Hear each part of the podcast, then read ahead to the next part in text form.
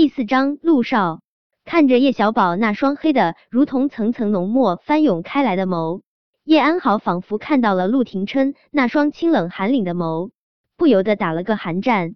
这个小屁孩才几岁，身上怎么会有这么破人的气势？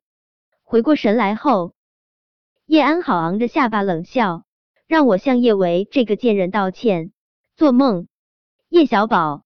只是不慌不忙的将手中的手机递给了叶小贝，叶小贝心领神会，他扬了扬手中的手机，笑得纯善如同可爱的小绵羊。大婶，你应该是公众人物吧？你说，我要是把刚才你撒泼的这段视频发到上，你的粉丝会不会很惊喜？你叶安好没想到叶小宝竟然会拍下视频，他气得说不出话来。周围的吃瓜观众已经有人认出了叶安好，公众人物，这人看上去的确是有点儿眼熟，他该不会就是那个什么影后叶安好吧？叶安好不是号称海城第一名媛吗？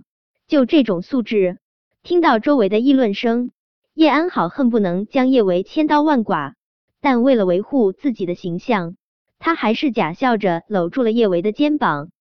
大家误会了。维维是我妹妹，我就是跟她开个玩笑。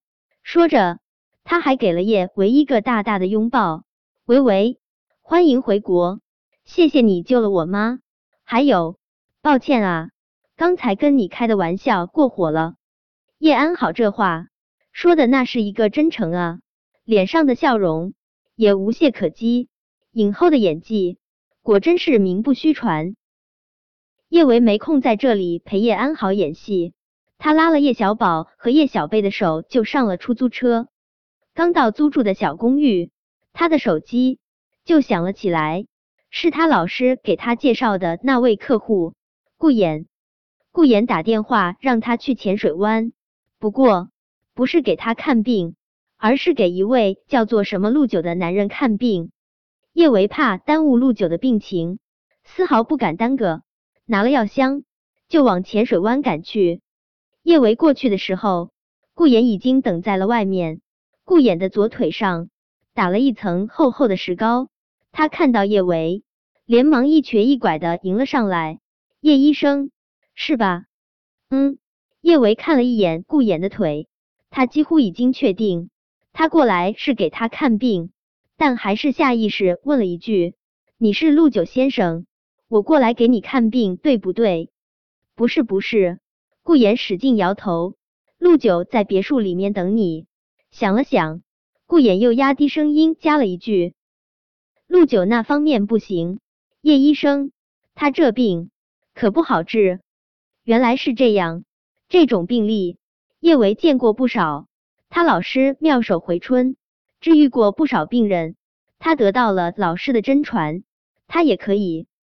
叶维和顾衍去到陆廷琛房间的时候，陆廷琛正慵懒的斜倚在沙发上，若有所思。